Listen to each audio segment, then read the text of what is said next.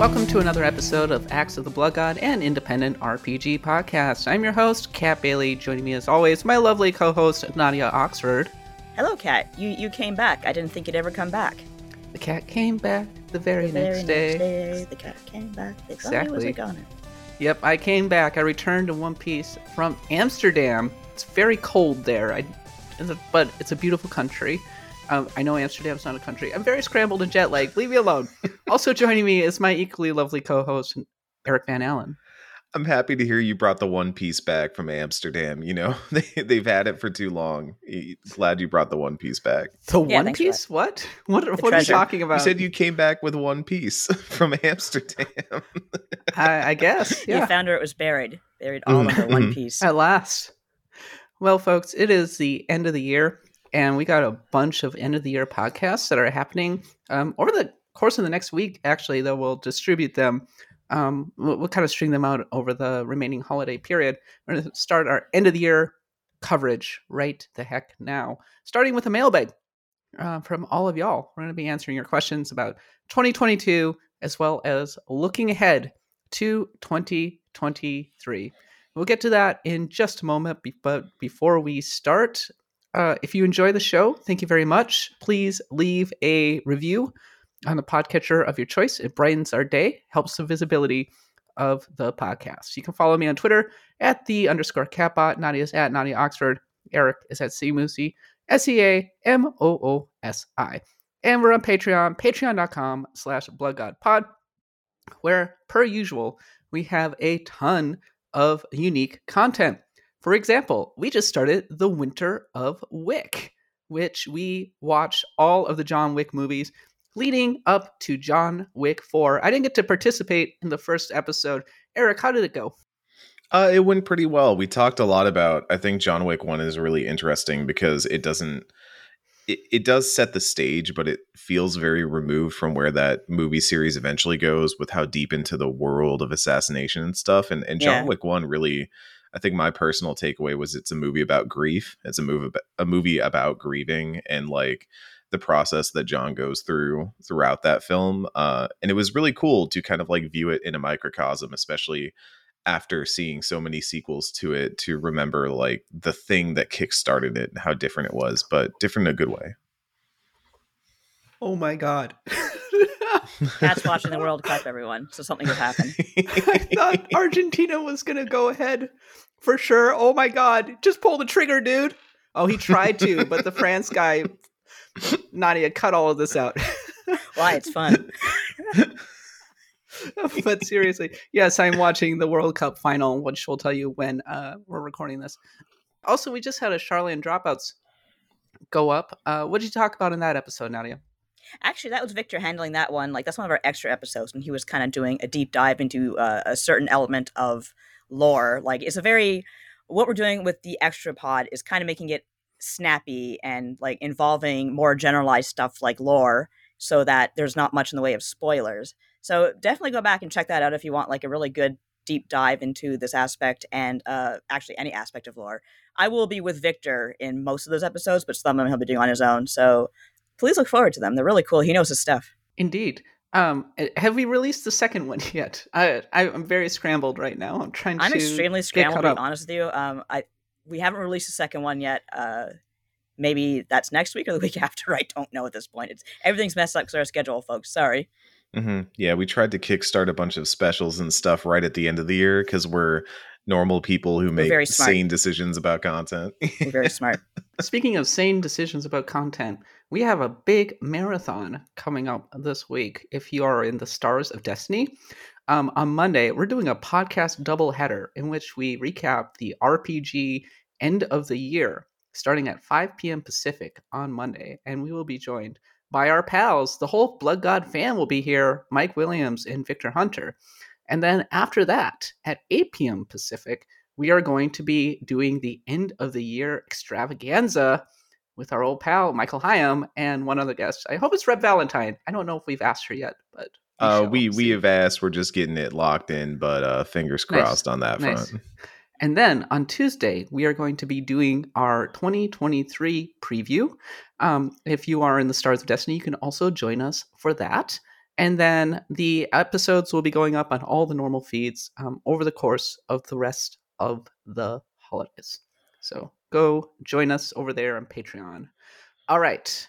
It's time now to talk about what we've been playing, our sacrifices to the Blood God.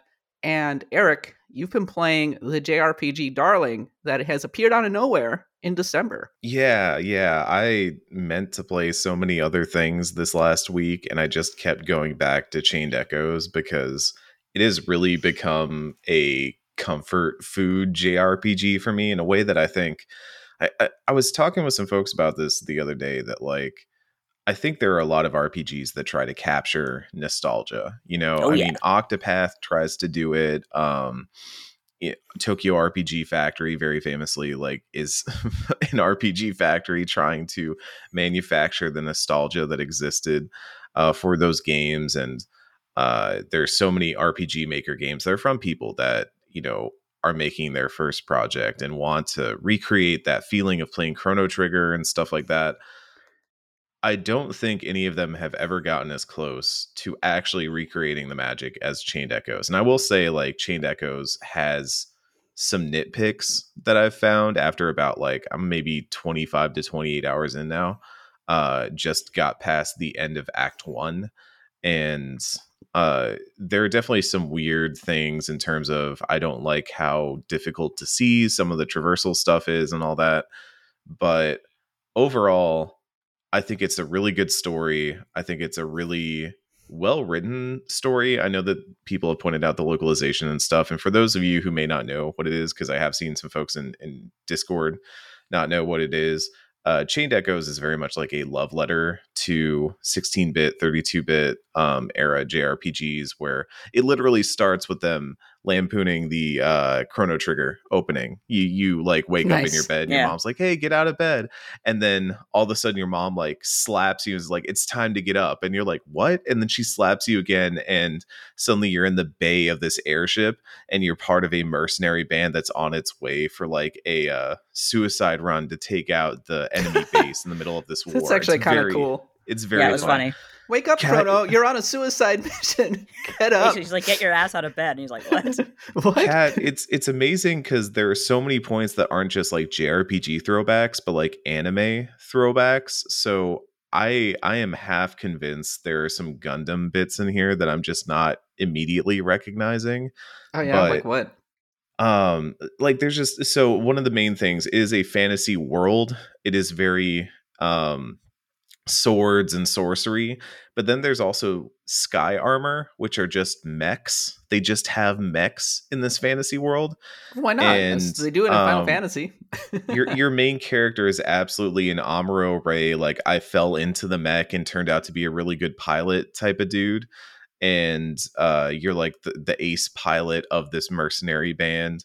And there's just a lot of times where I feel like there's like a vague reference to Gundam, and also because there's very much more overtly a lot of Evangelion in this uh game. There is a character that literally his his sky armor wields a lance of longinus and I am now at the point in the game where you have sky armor of your own and you can choose paint jobs and some of them are labeled Adam 001, Adam 002 and Adam 00 and they are the like purple and green, red and orange, uh white and blue of, of course. of Shinji course. Asuka Ray.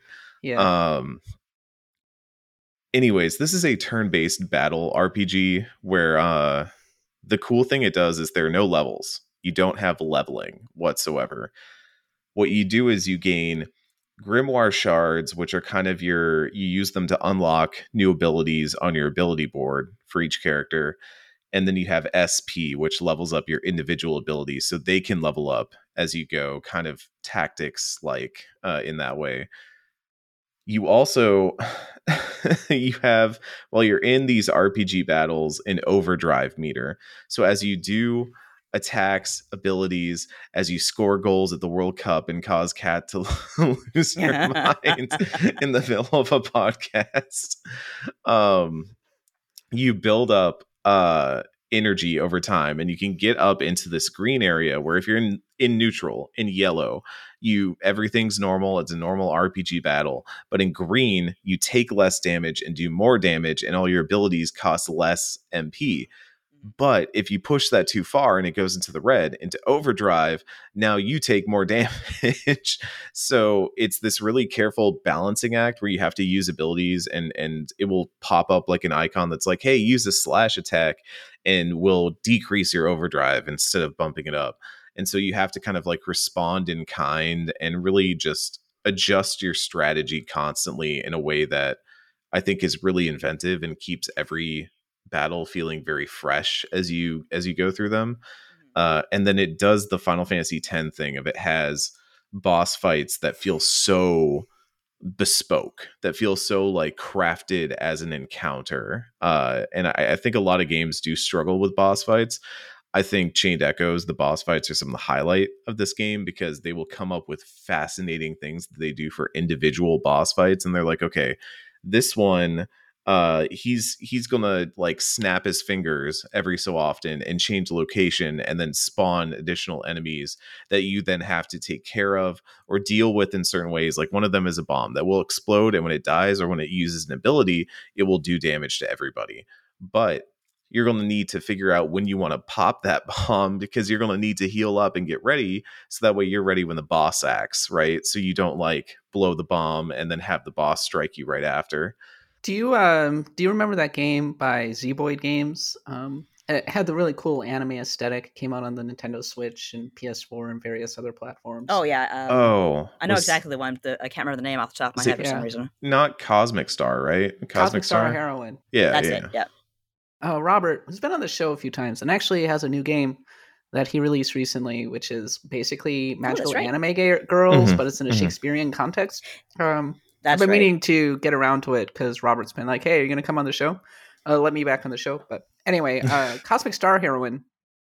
I like that game, but I think it's a great example of getting the Chrono Trigger approach wrong mm-hmm. because mm-hmm. um, it has all of these bespoke encounters, but they're all dialogue combos, so it gets really repetitive, mm, really mm-hmm. fast.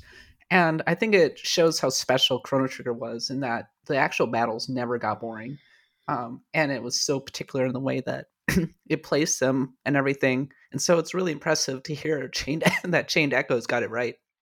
Yeah, it it's honestly like I could talk for an entire podcast, which may may or may not happen at some point about everything that I think Chained Echoes does right.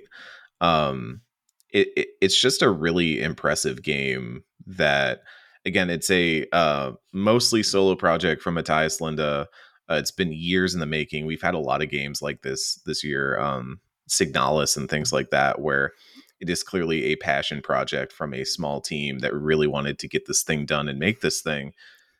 And again, like Signalis, I think it is a very clear understanding of what made those games interesting. Because I mean, you can see not just the influence of Chrono Trigger, but of Final Fantasy twelve, of Chrono Cross, of Final Fantasy X, of even tactics stuff and all that, you can see all the little ways in which someone's history is playing into the game that they've created. And even like I, I, think one drawback I would say is that a lot of the story beats feel a little familiar in that way. I will say there is it a is content a warning. yeah, I will say there is a content warning that was pointed out in our Discord um, it's a strange moment. There's nothing visual. They just talk about an event that happens. But if if you are um, not wild about assault, um, you, okay. want to be aware of that going in. That there is a described one in there. Yeah, it's really special when a uh, that's fair, uh, but it's also really special when a uh, just a a game that is sort of a tribute, yes, uh, yeah. to a classic game um, drops, but ends up having a very it's more than just nostalgia filter it has a clear understanding yeah. of what worked about that game mm-hmm. somebody mentioned mm-hmm. stardew valley vibes with the aesthetic yes i would go yeah. as far as to say stardew valley the reason we talk about stardew valley like games instead of harvest moon like games is because stardew valley exi- understood exactly what made Harvest Moon work and then just did it a hundred times better. Yeah. So Yeah, yeah. This feels like for all the times that other games have tried to replicate the feeling of playing one of those RPGs, this one really got the heart of what was at the center of it. And even I, I say this as somebody that likes Octopath. I think Octopath sometimes is a game that gets too lost in the minutia of what it means to be that sort of throwback RPG. And Chained Echoes does not ever feel bound by that. It feels like it is using that as just a way to kind of inform how it can do more interesting things and create more interesting ideas. Um, it is really just a thing that I've been loving going back to. Runs great on Steam Deck. Shout outs to that. I think I'm going to play it on Switch. Because every time I Yeah, get a game, I, I don't want to get indies on Steam Deck anymore because every time I do that, I'm like, uh, I wish I were playing this on Switch right now. But Yeah. Mhm, mhm, I mhm. uh I do like to play games like Persona 5 Royal on Steam Deck. So it's a balancing act. I also left I, I ended up leaving my Steam Deck home uh, when I went to Holland and that ended up being the the right choice, I think. But Probably. uh, I've it's, had- it's hard to travel with. yeah, it really Yeah. is. It's huge. Um I I've had my eye on uh, Chained Echoes ever since it was released and started getting some hype. I've got a bunch of games on my backlog that I would like to try, but this is definitely one that I'm going to install uh, Mhm, over the mhm, holidays, and we'll mhm. see how it goes. Um, in the meantime, um, I finished a game while I was on this when I was on this holiday. I, I knocked Ooh, out goodness. Hyperlight Drifter. Um, congrats. Yeah. It's a great excellent game. game. beautiful, great ending.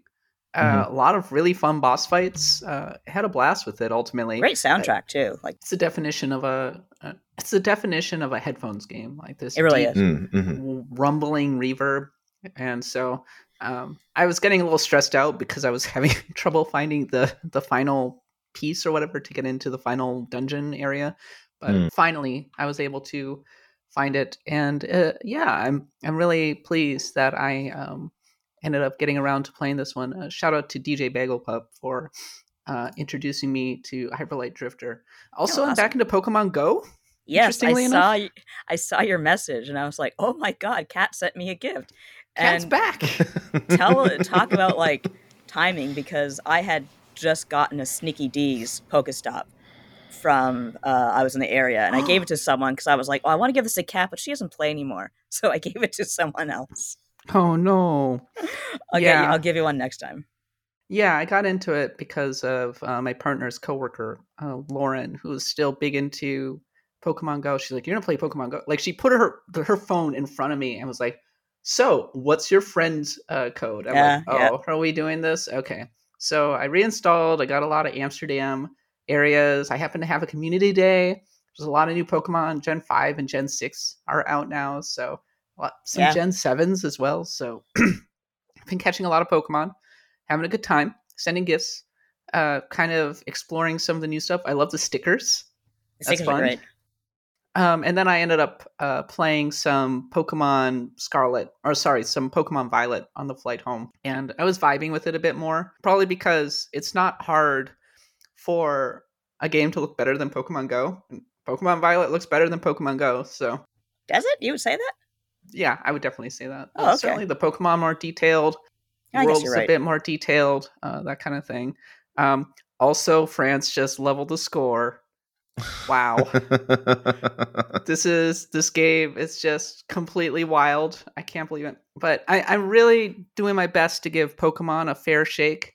I want it. I I don't want it to be good necessarily, but I do want to be like, okay, I'm going to play through this game. I'm going to do the thing. A couple of extra games on my backlog right now, including uh, Warhammer 40k Demon Hunters, which I installed Mm, mhm. um, and was like, wow, this is fantastic. It's just Warhammer 40k plus XCOM. I'm in. Let's go.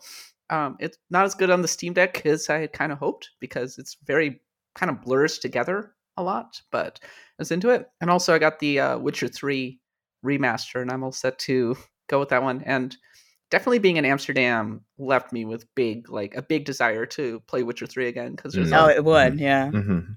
a lot of those castles, more gothic elements, that kind of thing. That was making me go like, yeah, I definitely want to play some uh some Witcher 3 now. So that will probably be my holiday game. Is finally beating Blood and Wine. Lots of lots of games on my plate. Uh, before I pass on to Nadia, I just want to give a quick shout out to uh, my partner's coworker Ben, who is a big Acts the Blood God fan. Um, yeah. yeah. we ended up meeting and having a good and cool conversation about RPGs. Uh, so thanks so much for your uh, support, Ben. Yes, thank you. Yeah, appreciate you. All right, Nadia, what have you been playing? Uh, I've been kind of waffling back and forth. I'm trying to finish Harvestella. I really want to finish it. I found out recently that you can romance all the characters, or I mean, one of the characters, but you can romance them all. But so I decided, you know what? I kind of like that goth doctor chick.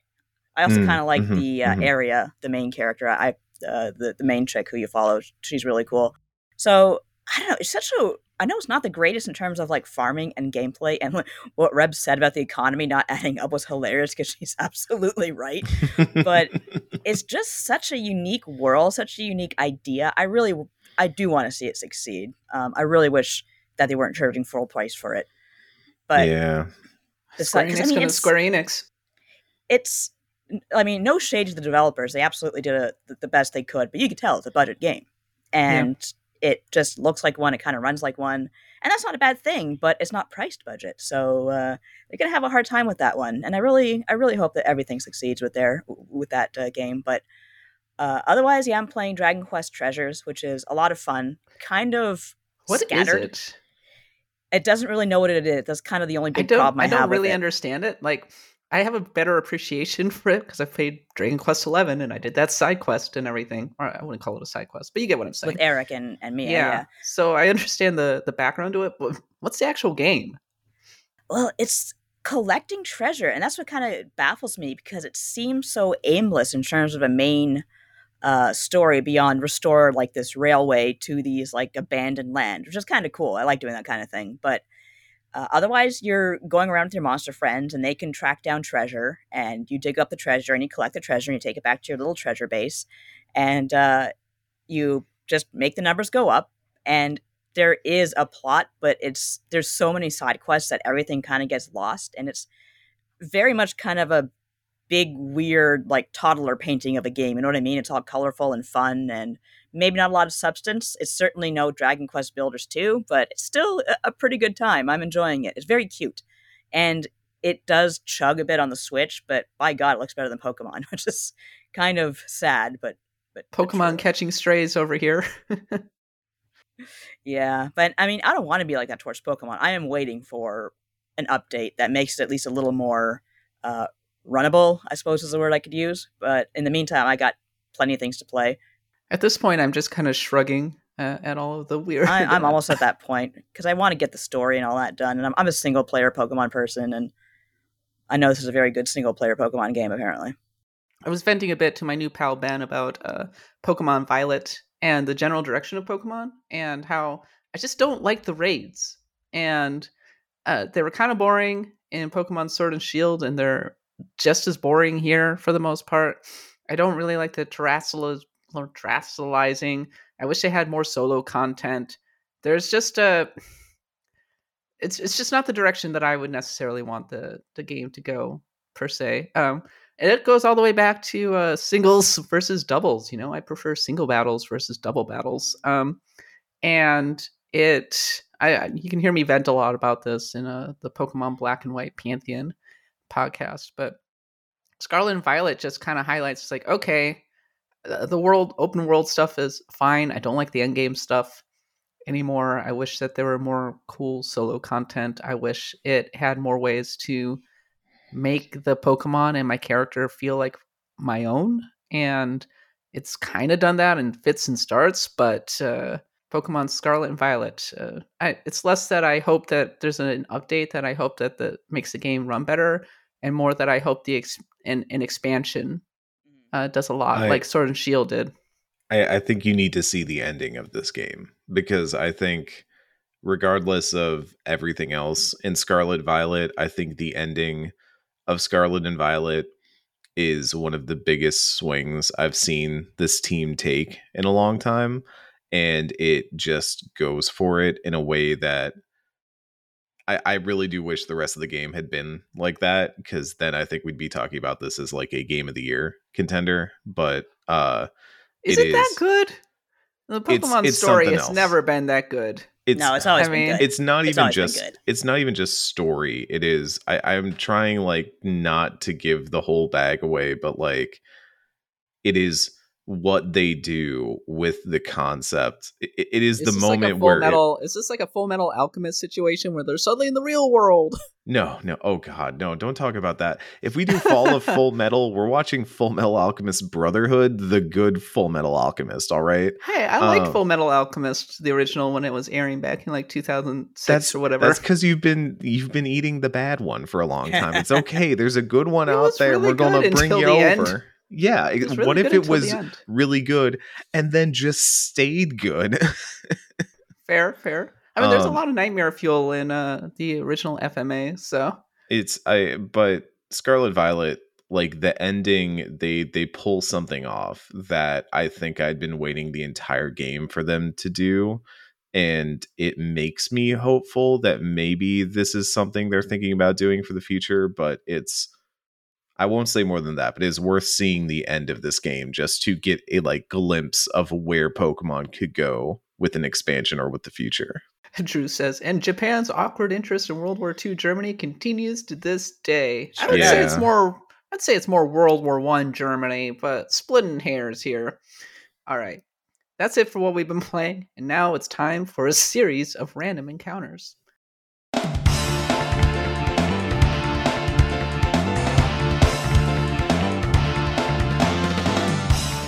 Final Fantasy Pixel remasters are finally coming to Switch and PS4 in spring 2023. RPG Site says that they are, in fact, going to fix those fonts, thank God. But I'm less concerned about the fonts and more concerned about the stuttering, which is very noticeable and very distracting. So I, I, I would care more about them fixing that than uh, the actual fonts, if I'm being totally honest.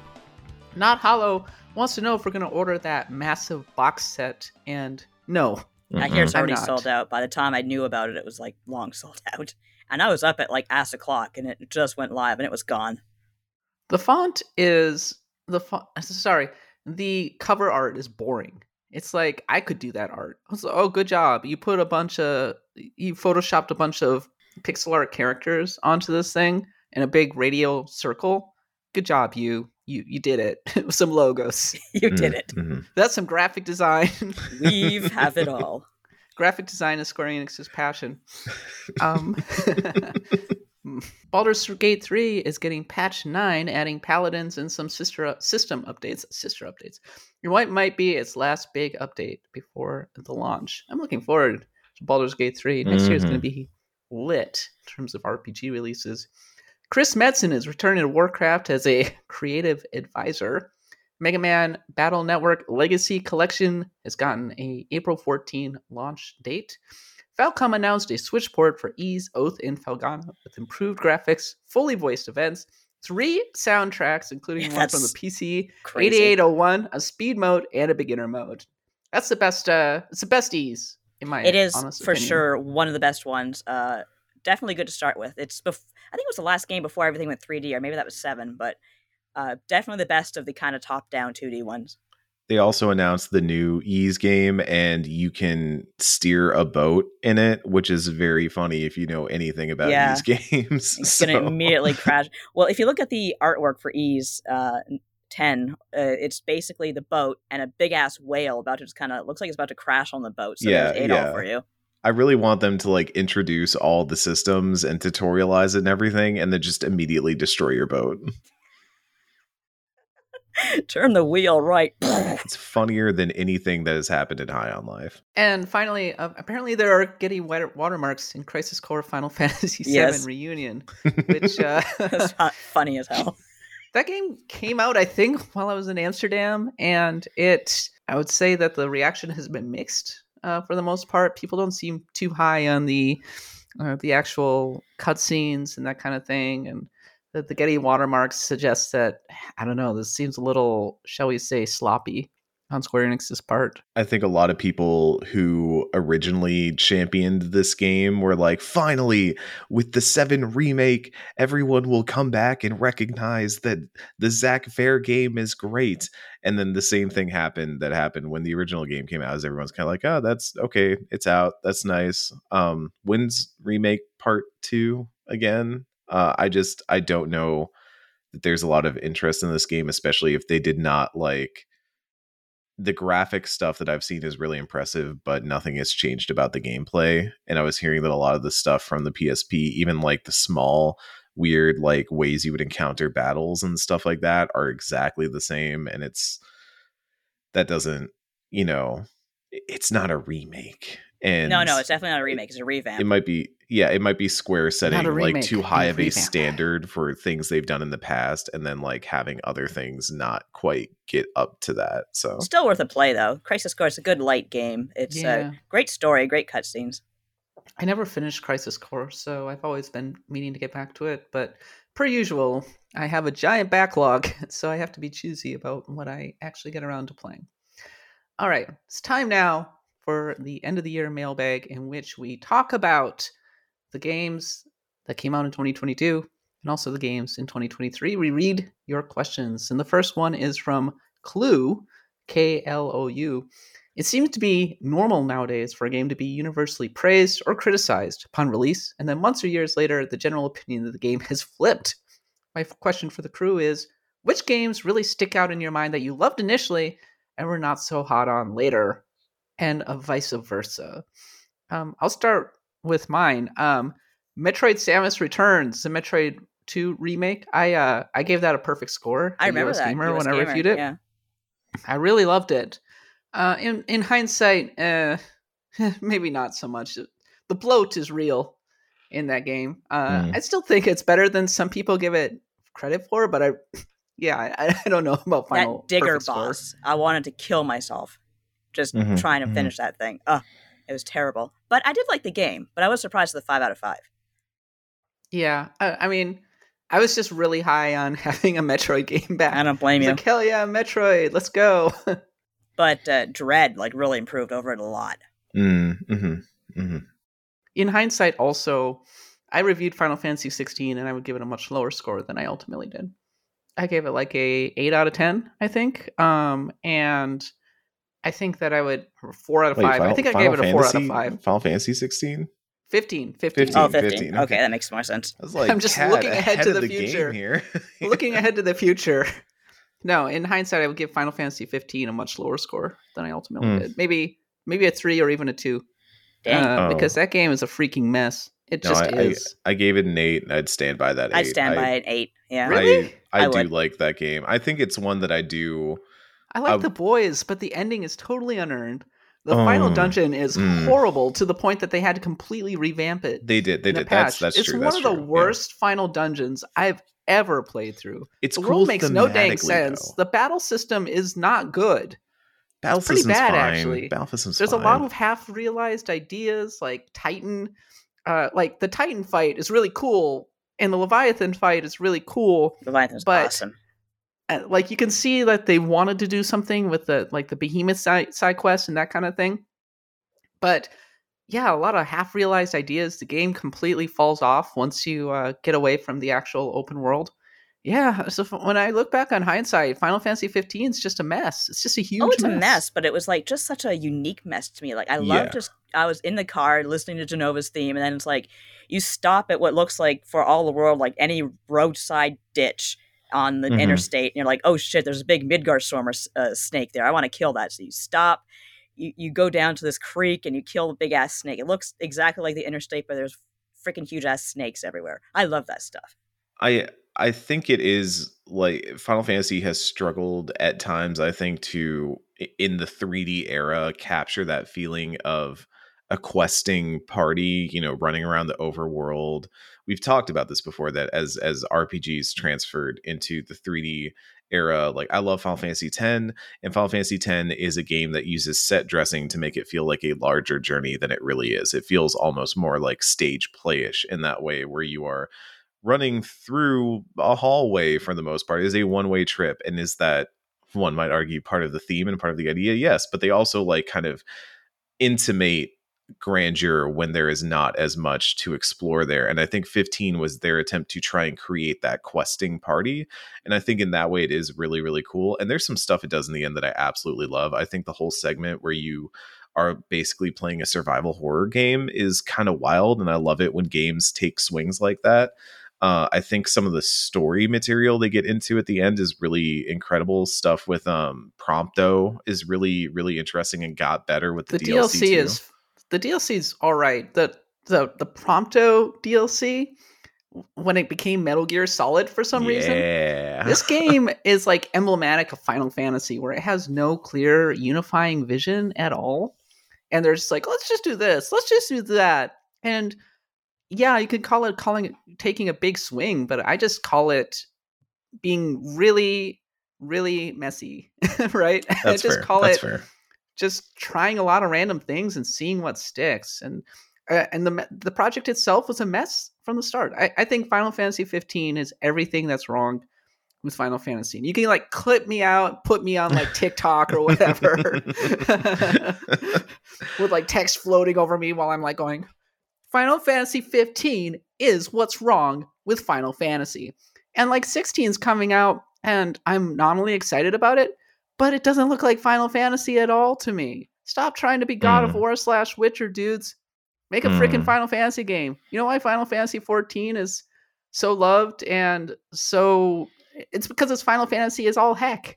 It leans Mhm. into the Final Mhm. Fantasy. Lean into the Final Fantasy, guys. Mhm. 16 All does right. have Moogles, though.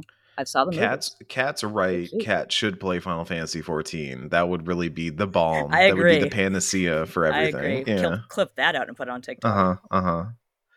We just talked Kat into playing 14. Uh, I I have an answer for this. Uh, let me take you back to my uh, college dorm room, circa 2012, and uh, young young Eric is sitting there playing a game on his little. I had I had like the worst monitor. It was like an 18 inch Oh, monitor, and my. Xbox 360 right next to it. And I'm sitting there and I'm playing, and I sit back and I've put down the controller and I'm just sitting there thinking, and I'm going, Eric, I don't know. I'm young. I'm, I potentially have a full life ahead of me.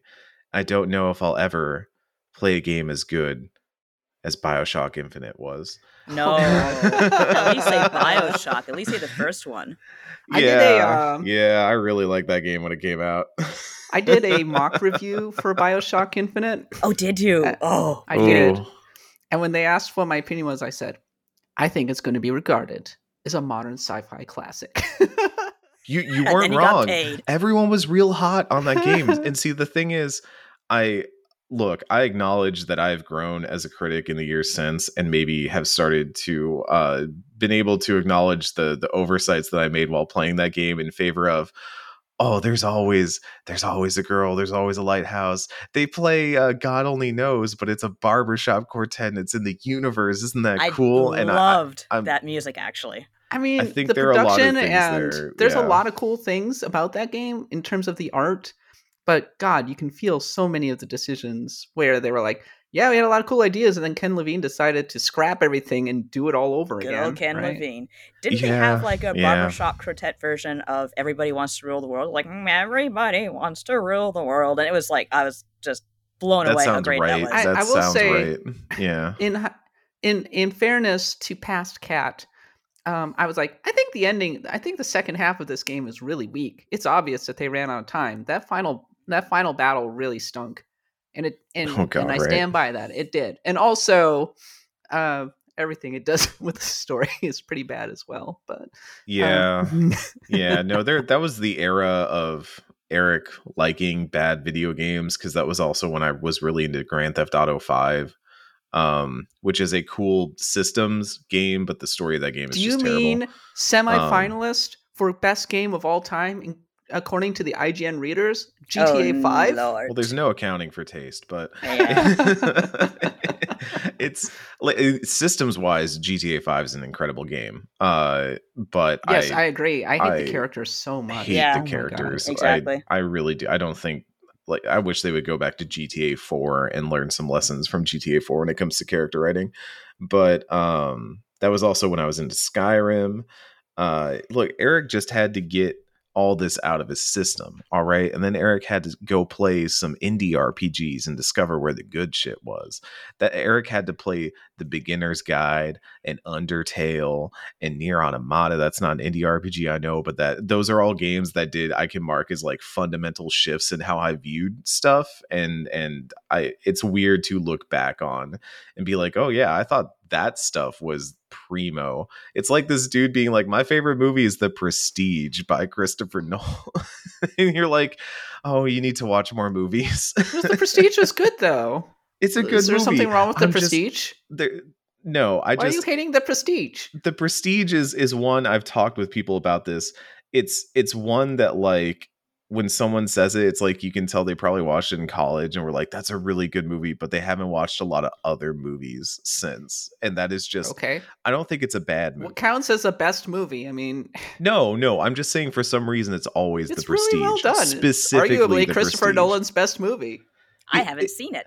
It is. Uh, I would actually say it's, It's probably excellent. Christopher Nolan's best movie. But Yeah. I'm just, I'm just saying, it is one that every time someone's like, "Oh, I don't like watching old movies," they're then like, "My favorite movie is The Prestige," and I'm like, "Yeah, that that lines up." it just always Jeez, happens. Eric, like just I'm being sorry. so judgy. I'm What's not the best saying movie it's a of all bad movie. time, Eric? Oh, I know. Um, Put it, lay it all on the line right here. big- if you're gonna be so big such a hater. I'm a big fan of noir stuff, so I would probably go with the Hitchcock. Um, I like Super Vertigo a lot. Dunkirk Um, is Nolan's best movie. I totally agree. That movie was incredible. Okay, Oh, moving on. Brick is really good. Brick is very good. I've been wanting to rewatch Brick at some point. Yeah, yeah. I don't know what Brick is. I just know Brick the song. is Brick is an early um oh Babyface from 50 Days of Summer, uh 500 Days of Summer. Um but it's it's basically like a modern noir film uh where it's like set in kind of 90s era but it takes place in a high school and it's it's almost like Riverdale if Riverdale tried to do noir and wasn't like also about ghouls and goblins and drugs I and thought stuff like that Riverdale did do noir. they they do it in like a campy way. This is like trying to make a modern noir movie set in a like 90s high school. Uh and it works really really well. It's a very very good movie. Sardin says Memento and Inception are so much better than The Prestige. I can say yes to Memento. Actually, Memento is probably his best one. I do like Memento. It was a very well crafted movie. Uh, Inception, I will go with the Rick and Morty quote. It's like, oh, it's a it's a bad movie. Sorry. I uh, Inception is one of those ones where it's like the production was really incredible, but yes, the I got mad. actual At, story I got part, mad yeah. at Inception. I was just, this is so dumb.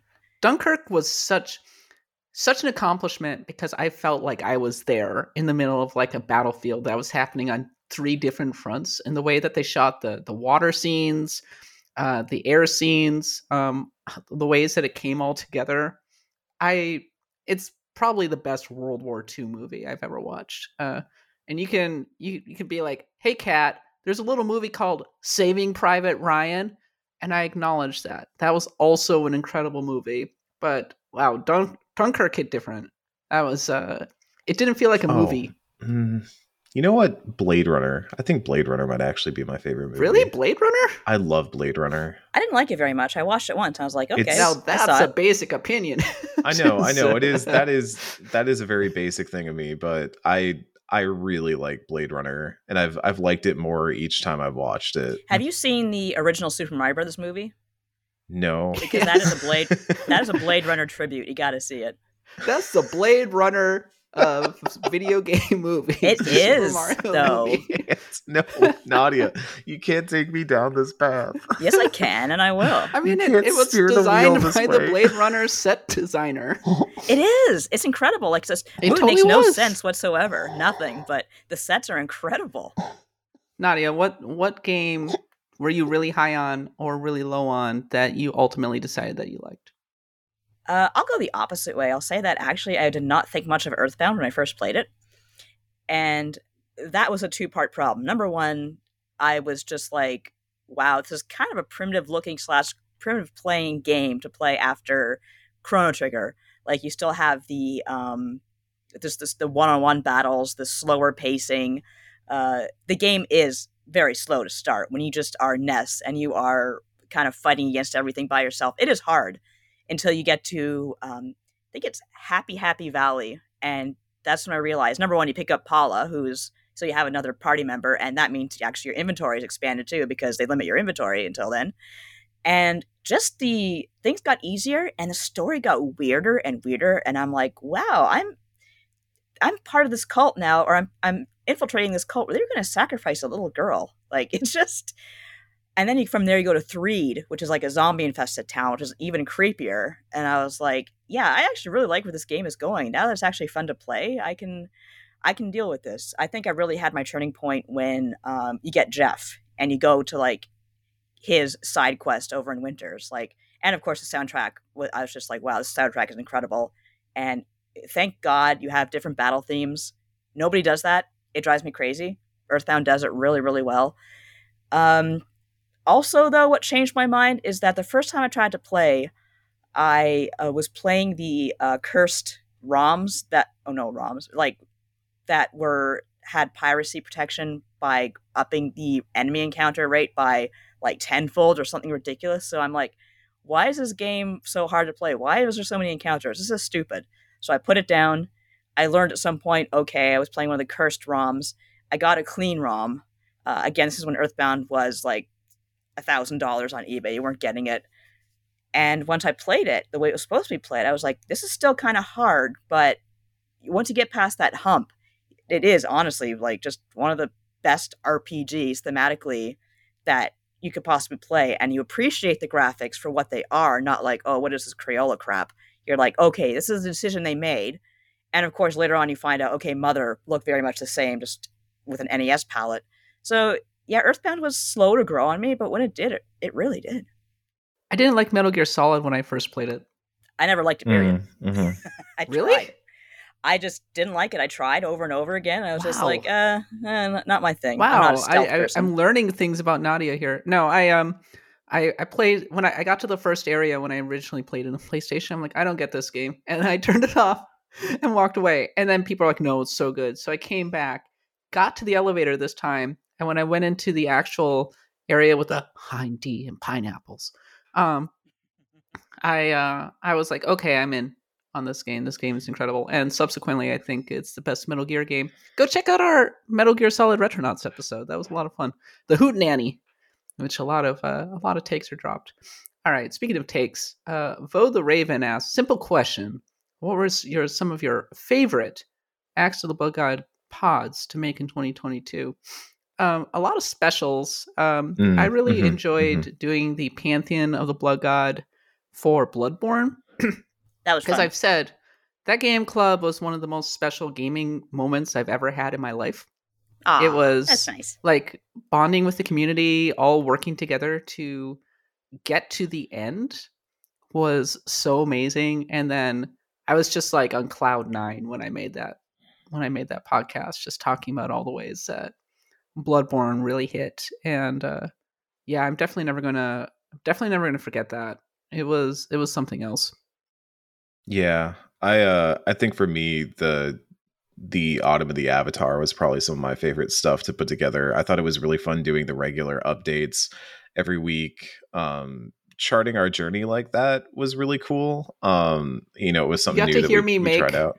You got to hear me make decision or like make predictions that turned out to be true because I'm so like, smart. what if airbenders bend lightning? And I'm sitting there like, oh Wrong Uh, bender. yeah it was it was a cool thing that i think doing it that way and you know ripping myself off by stealing a norm dfm idea and turning it into a blood god idea That was great- yourself. um, it was really well done though. it- like I- I was think like, it was- okay. it was cool to do it that way yeah Because like in hindsight, I wish that Summer of Gundam had been a lot more organized. I think. yes Mhm, yeah mhm. yeah We did learn some Um, lessons. So we learned a lot of lessons, I think, from Summer of Gundam and turned it into, I think, uh, something that we can do somewhat regularly. And Mhm, um, mhm. yeah, I we're gonna be doing a Blood God census real soon, and one of the things I'm really curious to know about is like how much people really enjoy the, shall we say, the the, the television and movie specials. The Mhm. Diversions. do you want us to talk about this stuff, or would you rather us stick to games? I'm, I'm probably guessing the former, but yeah it's it, it's cool and i think it's it's also nice for us because as much as we like talking about rpgs you know we we do kind of try to cover a broad thing but one of the things i really liked about the autumn of the avatar was how it felt like it was constantly linking back to rpgs anyways and and just kind of viewing things through an rpg lens and that that absolutely made it one of my favorite things. I also love the D and D podcast. I thought the D and D podcast fun. was a blast. That that hill that almost killed the entire party. Did I fall down the stairs or something ridiculous? Yeah, like, it was, yeah. It was we tried to fun. go down the rope, and all of us almost and died. Badger, like, Orlando. It was actively hilarious how much like like combat barely happened in that episode but that one hill and that one chimney took us like 15 minutes to get down and almost killed us all the great tragedy is that the actual video version never Yeah, survived That's too bad. that, that was a bummer uh, Yeah. because it, it was so fun to i think it was even more fun to watch us react in real time was, while stuff was happening.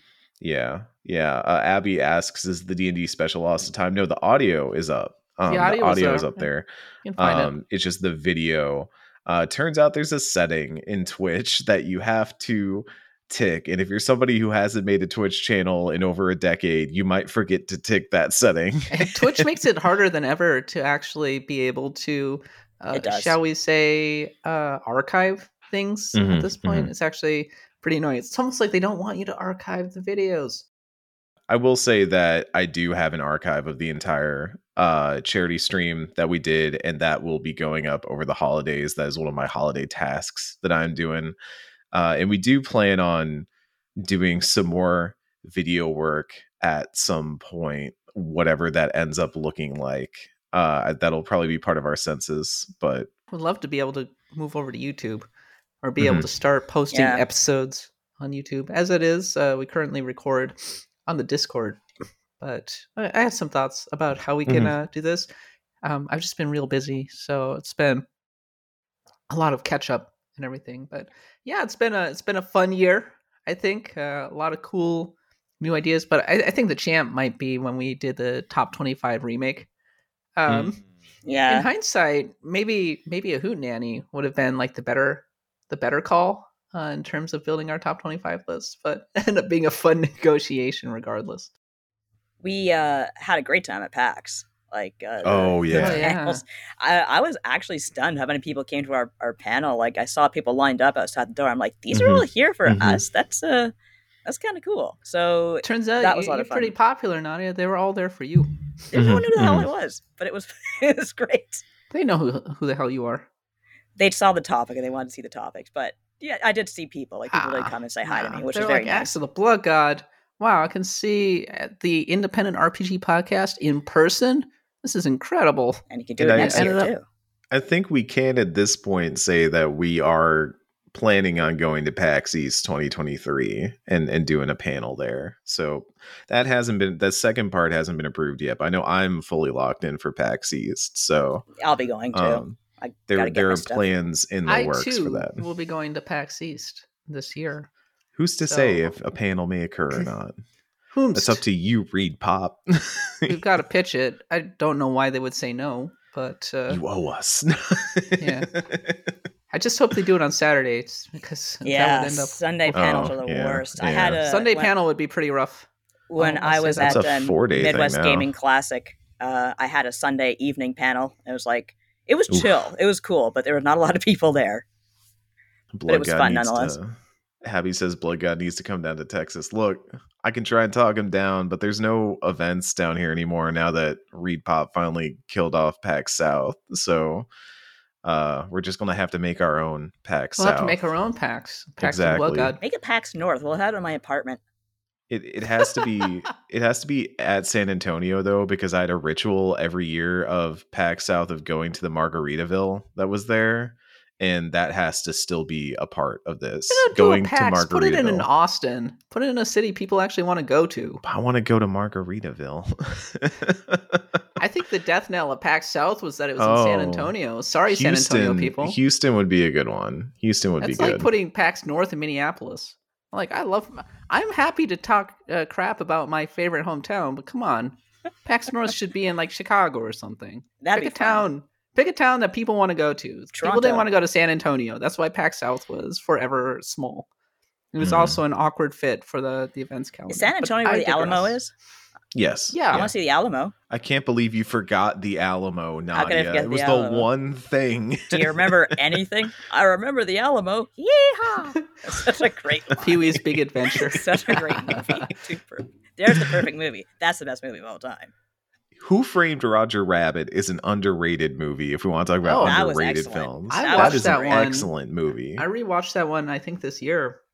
It's really good. It still Like, looks it's, great. Like Fantastic uh, film. So many. You can tell how good. Much like Chrono Trigger, and you're gonna love this comparison. Much like Chrono Trigger, you can tell how good Who Framed Roger Rabbit is by the number of imi- pe- games that have tried to imitate it and failed, or should I say, movies. Who a lot of movies Roger like Rabbit Space is- Jam and whatnot Cool World. that have tried World? to do the animation plus people, but aren't willing to do the amount of work that it requires. And Roger, Who Framed Roger Rabbit, is just a it's a masterpiece in in those terms. It's, it's an absolute animation masterpiece, much like Chrono Trigger is an absolute RPG masterpiece. And meanwhile, you have these games like uh, what was the Tokyo RPG Factory games Oh, like I Am Setsuna Setsuna, and stuff yeah. like that. that are like we're trying to do Chrono Trigger on a budget. Mhm, mhm. I'm not watching Space Jam movies for my next movie miniseries. I hate Space Jam so much. Space I- Jam is a I like failure. it's a bad Space movie, Jam. Abby. It's a bad. It's one of those movies where like the millennials, the younger millennials, loved it, and like the older millennials like myself are like, It's because it's This is memed so garbage. much. Look, it's We're in a culture where memes have churned things that are bad it's into classics because people are like, look at the memes. The Star Wars prequels are a perfect food. example of this. no the prequels. Hold on, no the prequels are camp. That's different. Like the prequels are. We've goofy. turned them into camp classics, but they were always bad. Okay, but there are plenty of examples of movies that became campy. Like of, of you think you think that Tommy Wiseau sat down and made the worst movie of all time on purpose. No. "Hi, Mark."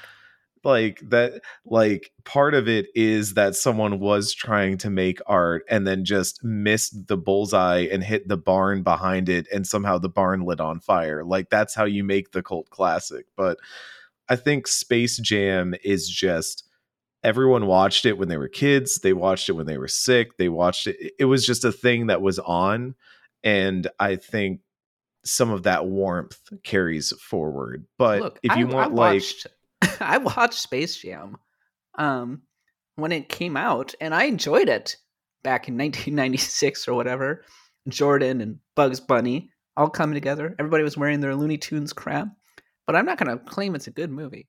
Okay, Yeah, but it- seriously, it, it's it's fine. It, it it serves a purpose. Actual Looney Tunes though still godlike. By the way, oh yeah, you want Oh, to yeah. watch some Roadrunner and and Wile E. Coyote cartoons after this? Oh my god! Not Hollow wants to know, given Pixel remasters, Steam Deck, Analog Pocket, etc., any updates to Nadia's original "The Best Way to Play Each Final Fantasy" article? Um, I I would say don't play the Pixel remasters yet. Mhm. Uh, They're not it that depends on the great. it depends on the game. Um, I didn't have I didn't notice any stuttering when I played them on like iPad or whatever I was playing on. Uh, but maybe the NES version, maybe Final Fantasy one through three. It's the best way. Uh, maybe no, those are the best Final way. Fantasy No? One is such a is such a buggy mess. I would not play it on the original NES at all, or recommend. No, I'm saying Pixel remaster. You should play. Oh, the Pixel remaster. Sorry, yeah, uh, yeah, one, two, You shouldn't three- play three because Yeah. three is bad. It's a bad game. No, I had never liked it, so I can't say one way or the other. But one, two, three, sure, Pixel Remaster. Four, still the best on the PSP with the complete collection. And I'm still mad the Pixel Remaster takes out all that bonus content that was in the GBA version. Same with six. Yeah, they lose a lot of bonus content, which is a bummer. Six's bonus content wasn't good. It wasn't bad, but it's still disappointing that you lose it. But six is good. I think it would be great on the Switch because it has the improved script that you get on the ga- on the Game Boy Advance version. Plus, you get the restored music because the GBA version of the Final Fantasy VI music, they tried, God bless, but it's still kind of a travesty. So There's a So lot of uh, there's a lot of weird touches about the six pixel remaster though, like when they're marching across the field and they don't have any credits. yeah, that's I I don't know what happened there. That's kind of odd. I wonder why they cut that out. I think the best version of five might be the GBA version. Yeah, but that's so expensive these days. You're not going to find it for anything less Really? than like Oh, yeah, it's a it. very very very any the GBA advanced games are they're they're expensive. I have four, five, and six. No, someone took I have six from me. uh, I have the SNES ROM, but patched onto it was the GBA script. Oh, that's and cool. Maybe that's maybe that's a cool way to play Final Fantasy V, and it still looks really good on the SNES. Um, in Yeah. my humble opinion. So there's uh, there's there's a lot of ways to play. Like the PSP remasters they did back in the day, they're all still pretty good, especially for um Switch makes everything so accessible that you and of course the the new games like 10 uh 10 12 all of that like on the the the Steam versions, the Switch versions. Yeah, there's a lot of there's a lot of ways to play the games now. I would update the list if I had a chance. I think seven and eight you should play on Switch. Um, the- Yeah, for sure. They're really well done. Um, for the most part. Um, I'm sure people would disagree and be like, "No, play it on PC so you can get all these mods or Mm. something like that." Um, I think nine is best on PC at this point. Um, because they add so much to it.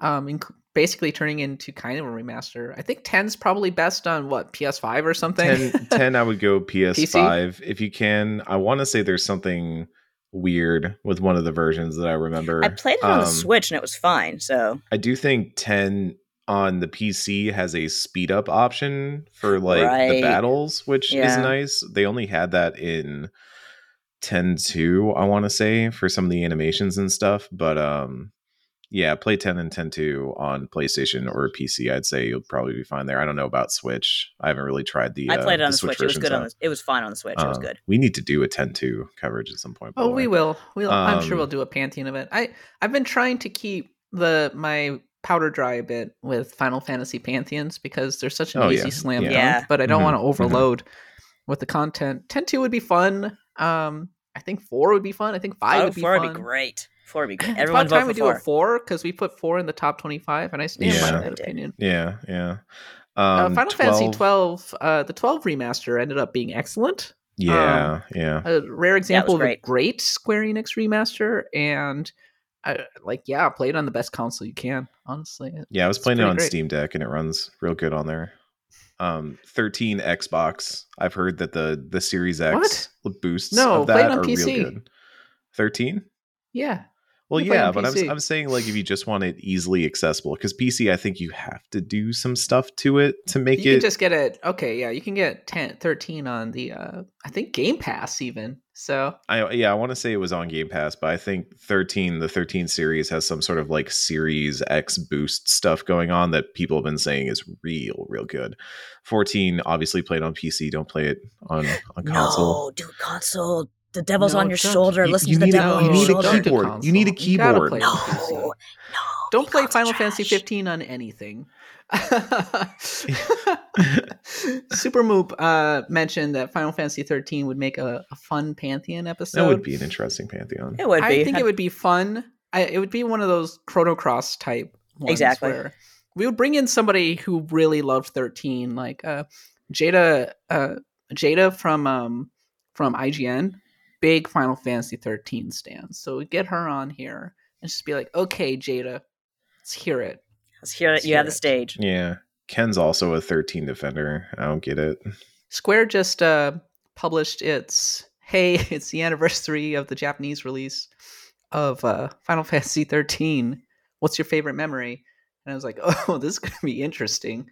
And a lot of the comments were very, uh, very positive. Yeah, of course. Ultimately, Well, I think 13 1 is honestly like it's got some good stuff. I think the battle system is incredible. I think the music's incredible. I think the style's great. I just don't I didn't like the story very much and and I think the hallway simulator stuff is maybe not the actual problem. It's just not a well-paced game. It's not a like designed in an interesting way game. It wants to just shuffle you between cutscenes and that becomes very apparent in the way it's structured.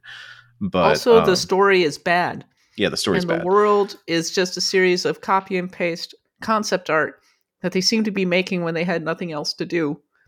There's just a lot of problems with this game. yeah, but- yeah. We should talk about it on the Pantheon episode. Mhm, mhm. Um, Criminal Justice wants to know: Should video game characters kiss? Thanks, Eric, for throwing that one in. This is about Fire Yes. Next question. Yes, Absolutely, 100%. Emblem. Intelligent Systems certainly thinks so. Harvestella, like I said, I'm surprised how much like options you have for character. Uh, your to choose But a they quote life delay partner. it until you beat the game. That's Yeah. cruel. that is cruel. that is mean. Zubatman wants to know what game do you wish you had gotten to, to in 2022 if you had more time?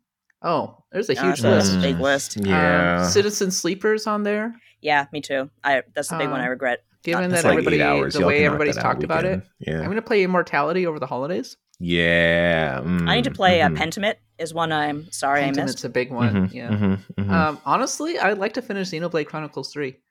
Mm. Um, yeah, do it, man. because Do I it. Do it. do it. I kind of stalled out on chapter four, but it's not because I don't like the game. Like I just um felt like a commitment to keep playing because that's the kind of game that needs all of my attention. And if it if a game needs all of my attention, then I need to like block out some time to like sit down in front of my TV for like an hour and like actually play as opposed to multitasking. So like other things keep getting in the way, but yeah, I'd love to finish Xenoblade Chronicles Three. Eric, you play literally everything, but is there any game that you missed? uh, Kirby is a big one. Yeah, uh, gotta I really want to Well, go play Kirby Kirby. is so good. Yeah. Curb, and it's so One of short. my- it's so short. Like I- It's one of my weekend. favorites. So I think it's one of my favorite Switch games. It might be my favorite Switch game of 20. It's one of my favorites for 2022 for sure. Um, oh, it's and- so and wonderful. Oh, it's so wonderful. there's some little stuff I want to hit. I've talked in the the Discord before about I'd like to go and catch up on certain series. So like Atelier is one that I feel Yeah, like I I don't gotta know anything about and I'd like to learn a little bit more about. Uh Ys is on that list too of games I would like to to finally play an entry He of has just such so weird I've got blind spots. It's so funny when you're like, no, Yeah. I've never actually played this. And you're like, what? You played everything else. Jeez. Yeah, no I- well I play a lot of things but he likes the my- weird indie games most.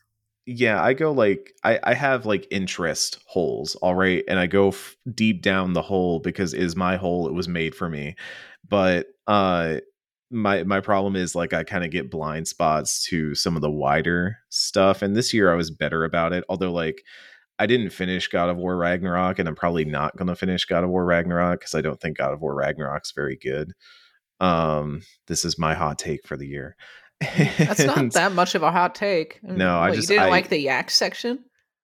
Oh, Is that the whole game? I- no, it's just every I as I was playing it, I just kept getting tired of like, oh, okay, it's, here's the part where we gotta hit the switch with the Leviathan axe and then tug the thing with this, and oh, we introduced this thing, it's glyphs. You hit the glyphs and they carry the element over, except they give you the worst possible way of using that in the environment where it's just like you're guessing the whole time and it's not very functional. I, there's there's a lot of problems I have with that game that I think people go like, "Ooh, good story," and just look over. But um, It's and even I- then, I think it takes too long to get to the I story. think it's just really want more Richard well- Schiff. It's just really well made. Yeah, thing. it's just Yeah. really well. It's it's every, time you like start to party. drag, you're Yeah. like, well, this boss battle's lit. And he knows how to get good review scores because the opening and the closing are awesome. yeah, yeah. It's I just, the middle section, and then you forget about the middle section, which is kind of the boring. middle section's so long. It's a th- uh, we don't need to talk a long time about God of War. I just that's an example of like I would rather spend my time on like Chained Echoes and Midnight Suns right now because those are the two games that are kind of like worrying in my brain 40k right now. chaos thingy demon, Demon hunter. Hunters, yeah, yeah. I need to I need to get around to that too. Um so yeah, when I look at this year, that's mostly the stuff that passed me by and I think Kirby is probably top of list for me to get around to because it seems like a lot of people were Played really happy over with the one. holidays. Yeah, it's a holiday game. I wanted to play more Tunic. That game rules. Actually, I love this. The art. I was really enjoying what I was playing of it, but um, as usual, I kind of like got distracted by other things like Hyper Yeah, Light same with Drifter. me. Mhm. And it's on my it's on my Xbox, which makes it that much harder for me to get to. It feels like Hmm, yeah. if it's not on Switch or Steam Deck, it's way too easy for a game to fall between the cracks for me. It is on Switch, but I don't know how it runs on Switch. It doesn't run that great. Probably That's why not. I kind of avoided it. You, I think it's a game you want to play in 60 FPS. Mm, But for sure. Wall wants to know. I want to know what is your adequate of the Blood God pick, or A A G T O Y, as in pick a solid six point five out of seven point five game that is your adequate game of the year. Flawed, but a game that you still think about. Uh, Valkyrie Elysium. Dio Field. Valkyrie Yeah. Elysium was such a okay game. It wasn't horrible. It wasn't good. It's just kind of there. But I think about it because it's the Valkyrie profile thing I've been wanting for years.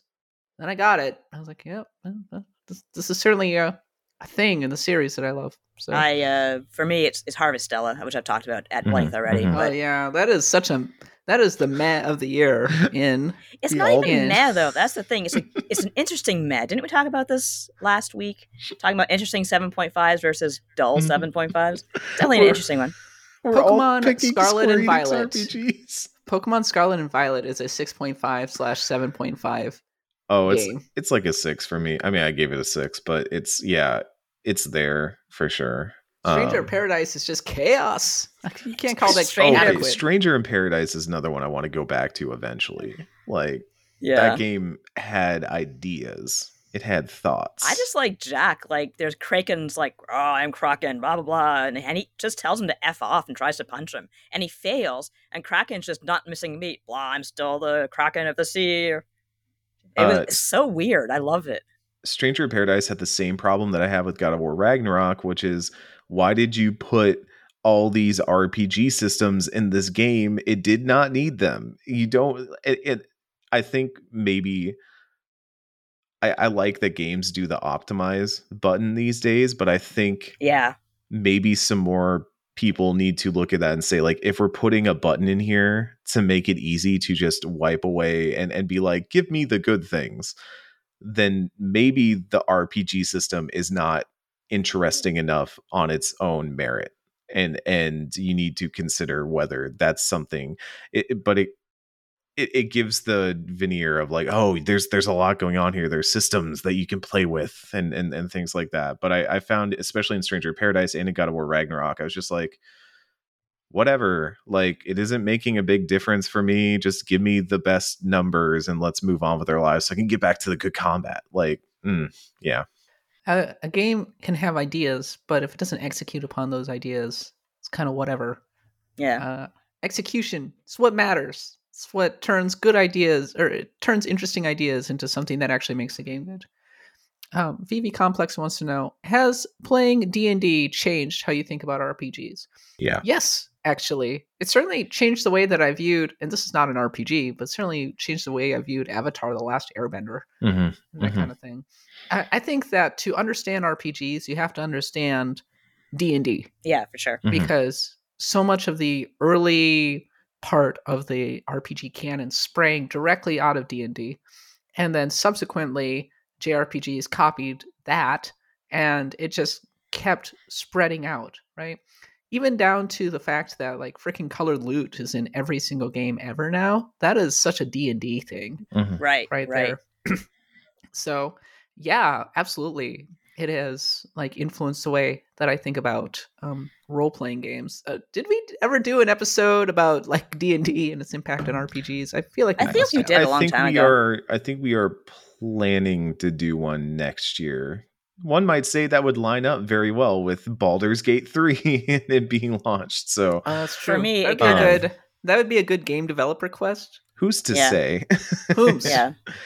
uh i you know this year like starting with citizen sleeper and then going into our d&d special i ended up thinking a lot about how tabletop systems operate and this was even coming off of disco elysium which was a game that also kind of got me thinking about how uh, we take tabletop role playing and bring it into the virtual realm and vice versa. I think a lot of rpgs have been finding success in taking tabletop concepts like disco elysium's very tabletop when you think about it it's very communicative and about the dialogues back and forth and then a quick die roll.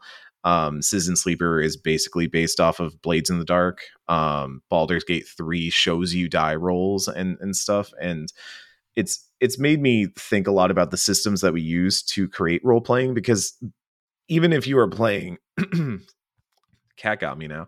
Um even if you are playing a single player rpg you're still essentially playing an rpg like d&d and the dm is just the computer. And so Yeah. what is the conversation that you're having back and forth to create those situations? And i've spent this whole year like just kind of looking at that with every rpg i've played and it has just fundamentally like given me a greater appreciation for when a system is good and gives you good dialogue back and forth. What I hope, and somebody asked uh, in another question, we don't have it on this mailbag.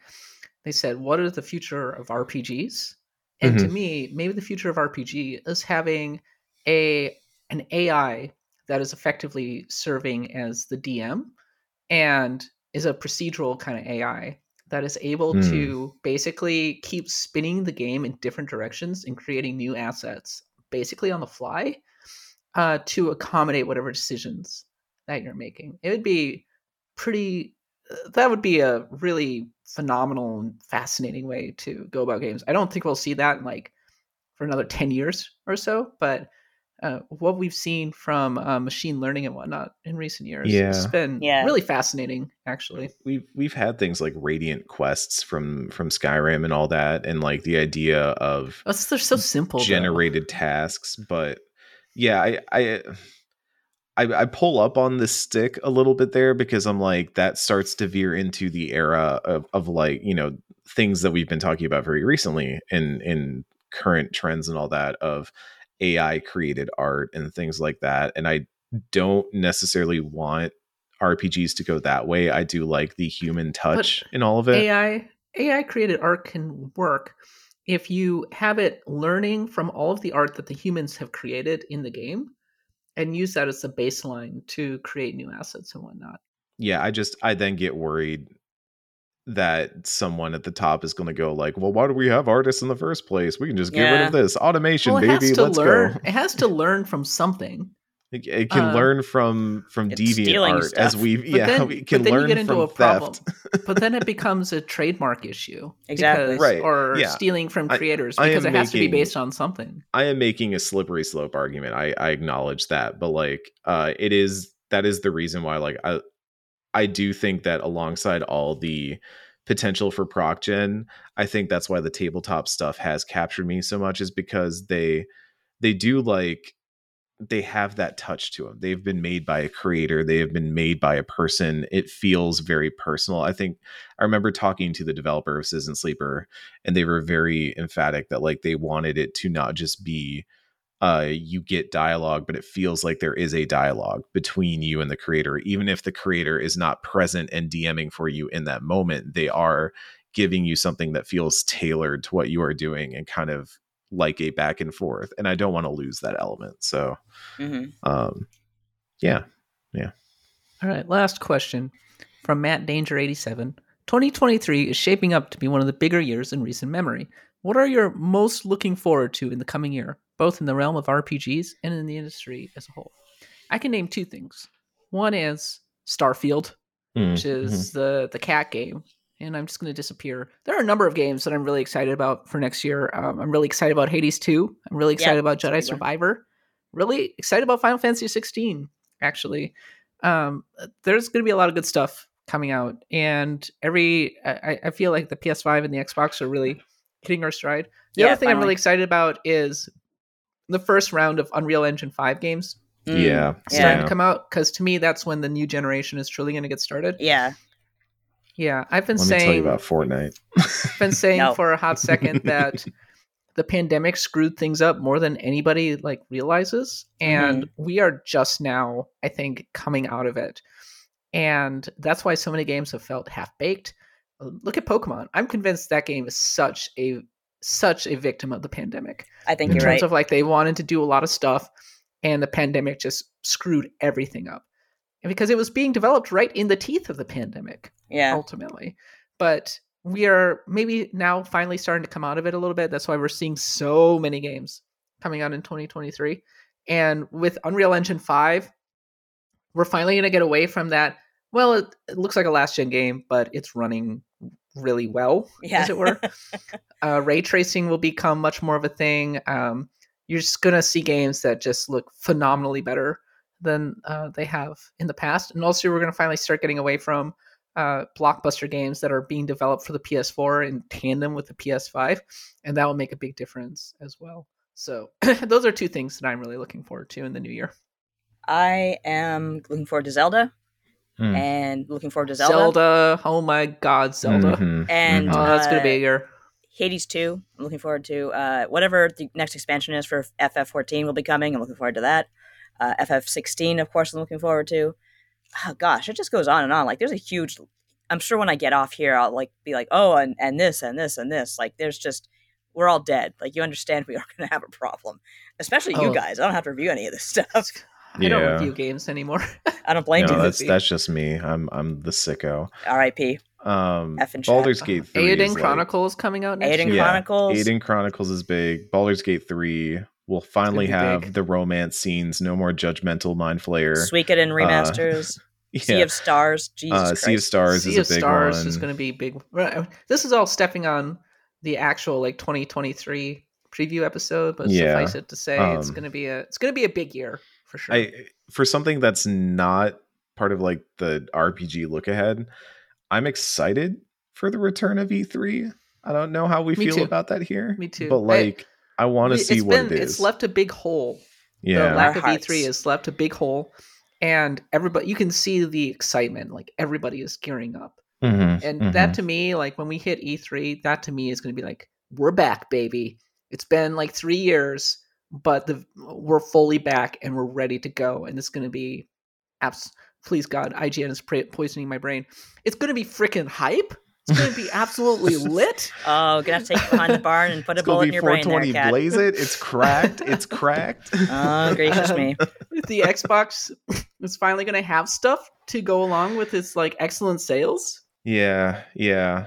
Uh but just like, you know, part of me is very selfish that like I just want to see people that I haven't seen in like 3 years at this point. Um it's been a long time. Uh it's weird that the last E3 I went to was with a US gamer. and, and now uh, I'll potentially be going with another site. Um and but also I, I don't know, there's something I think the Game Awards always reminds me of it that there's just this goofiness to the things that happen but like ridiculous stage shows that emphasize this like connectedness of the industry and like are we connected because we're all dunking on the same thing at the same time yeah but that's all e3 is and it's a good time every year we're all just laughing at like oh It's here comes Ubisoft with another. Just Dance segment, and yeah, here's Keanu Reeves stepping out on stage. Do you remember to the announce reveal for Death, Cyberpunk. Death Stranding? What the hell was that? Nobody knew what was going on. It was just Yeah, and like I, moments. And we I did it again with those Death Stranding too. we sure did. Yeah.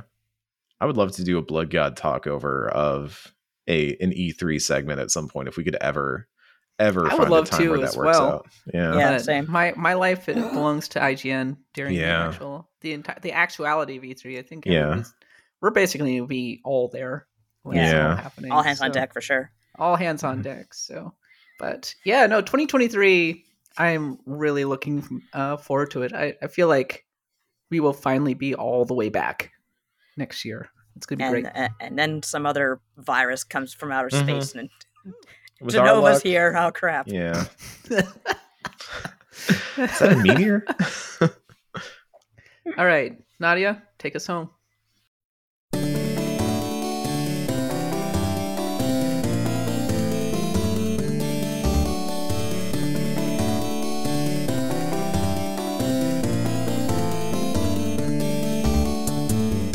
Uh, so it's Christmas, if you hadn't noticed, and I'm going to talk about the crunkest Christmas party I ever went to, where uh, I almost got alcohol poisoning, and this was a, a, a company thing. Um, this was when I was a, a janitor, and I worked with a lot of really old Italian guys, and they were took a lot of pride in how they cooked and everything, because of course they didn't. Their food was freaking amazing.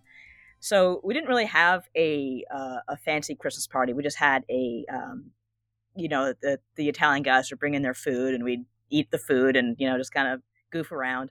Now, one year it was actually probably the first year I, I worked there. They brought their wine, and here's the thing: I am pretty good at holding my liquor. Like if I'm careful, if I like you know just pay attention to what I'm doing. But nobody told me that homemade wine is really, really, really potent. So uh, this was before my shift during the Christmas rush, uh, I drank two cups of wine because the guys were all like, "Hey, Nadia, try my wine. Hey, Nadia, try my wine," and I got so messed up. I've never been this messed up in my life, and everyone was messed up because everyone drank the wine, and we all went out on our shifts, drunk as hell. And when I say drunk, I mean drunk. Like someone, some customer dropped a, a bottle of apple juice or whatever. You're supposed to kind of get on that, clean it up because there's glass and juice everywhere so I would just remember standing and staring at this mess. And then some other guy who I work with who's also drunk came by and he's standing and staring at this glittering mess of apple juice and, and glass as well. And we're just like, what are we supposed to do? I don't remember. Where am I? Like, what is going on? And um, at the end of the day, the the the clerk who ran the pretzel booth came out with like leftover pretzels and said, "Hey, uh, you want these these pretzels?" And I thought she was threatening me. Like I was just gone, so so gone. And that was the last that was the last Christmas party where they let us bring wine. We had no alcohol from then on. just the schnitzel, not schnitzel, veal. just the veal that the Italian guys brought. But yeah, uh, so when you are encountered with homemade wine, please be careful. Uh, as Cal L says in the chat, don't drink the toilet wine. I don't think it was toilet wine, but it was uh, it was deadly nonetheless. Like, let us add let us add toilet wine to the pantheon of pits. It wasn't toilet wine. It was just made in a bucket. It wasn't toilet wine. It was just made in a bucket. It was good. It just, dear God, potency, potency. Well, that's it for this week's episode of Axe to the Blood God. Thank you so much for listening. Um, as we already said, we've got a lot more where that came from over the next week uh, for our Stars of Destiny, where we will be recording all of our end of the year content. Whereupon it will be released uh, in the coming weeks as we head into 2023. It's the end of another great year here on Axe of the Blood God and in the world of RPGs in general. I've been your host, Kat Bailey. You can follow me on Twitter at the underscore Kappa. Nadia is at Nadia Oxford. And Eric is at Seamoosi, S E A M O O S I. We're also on Patreon, patreon.com slash bloodgodpod, where you can find us with lots of bonus content, including our Autumn of the Avatar wrap ups, Charlian dropouts, the Pantheon episodes. There's so much out there. We'll be back next week, as always, to talk about the genre that we love. But until then, for Nadia, Eric, myself, thanks for listening. Happy adventuring.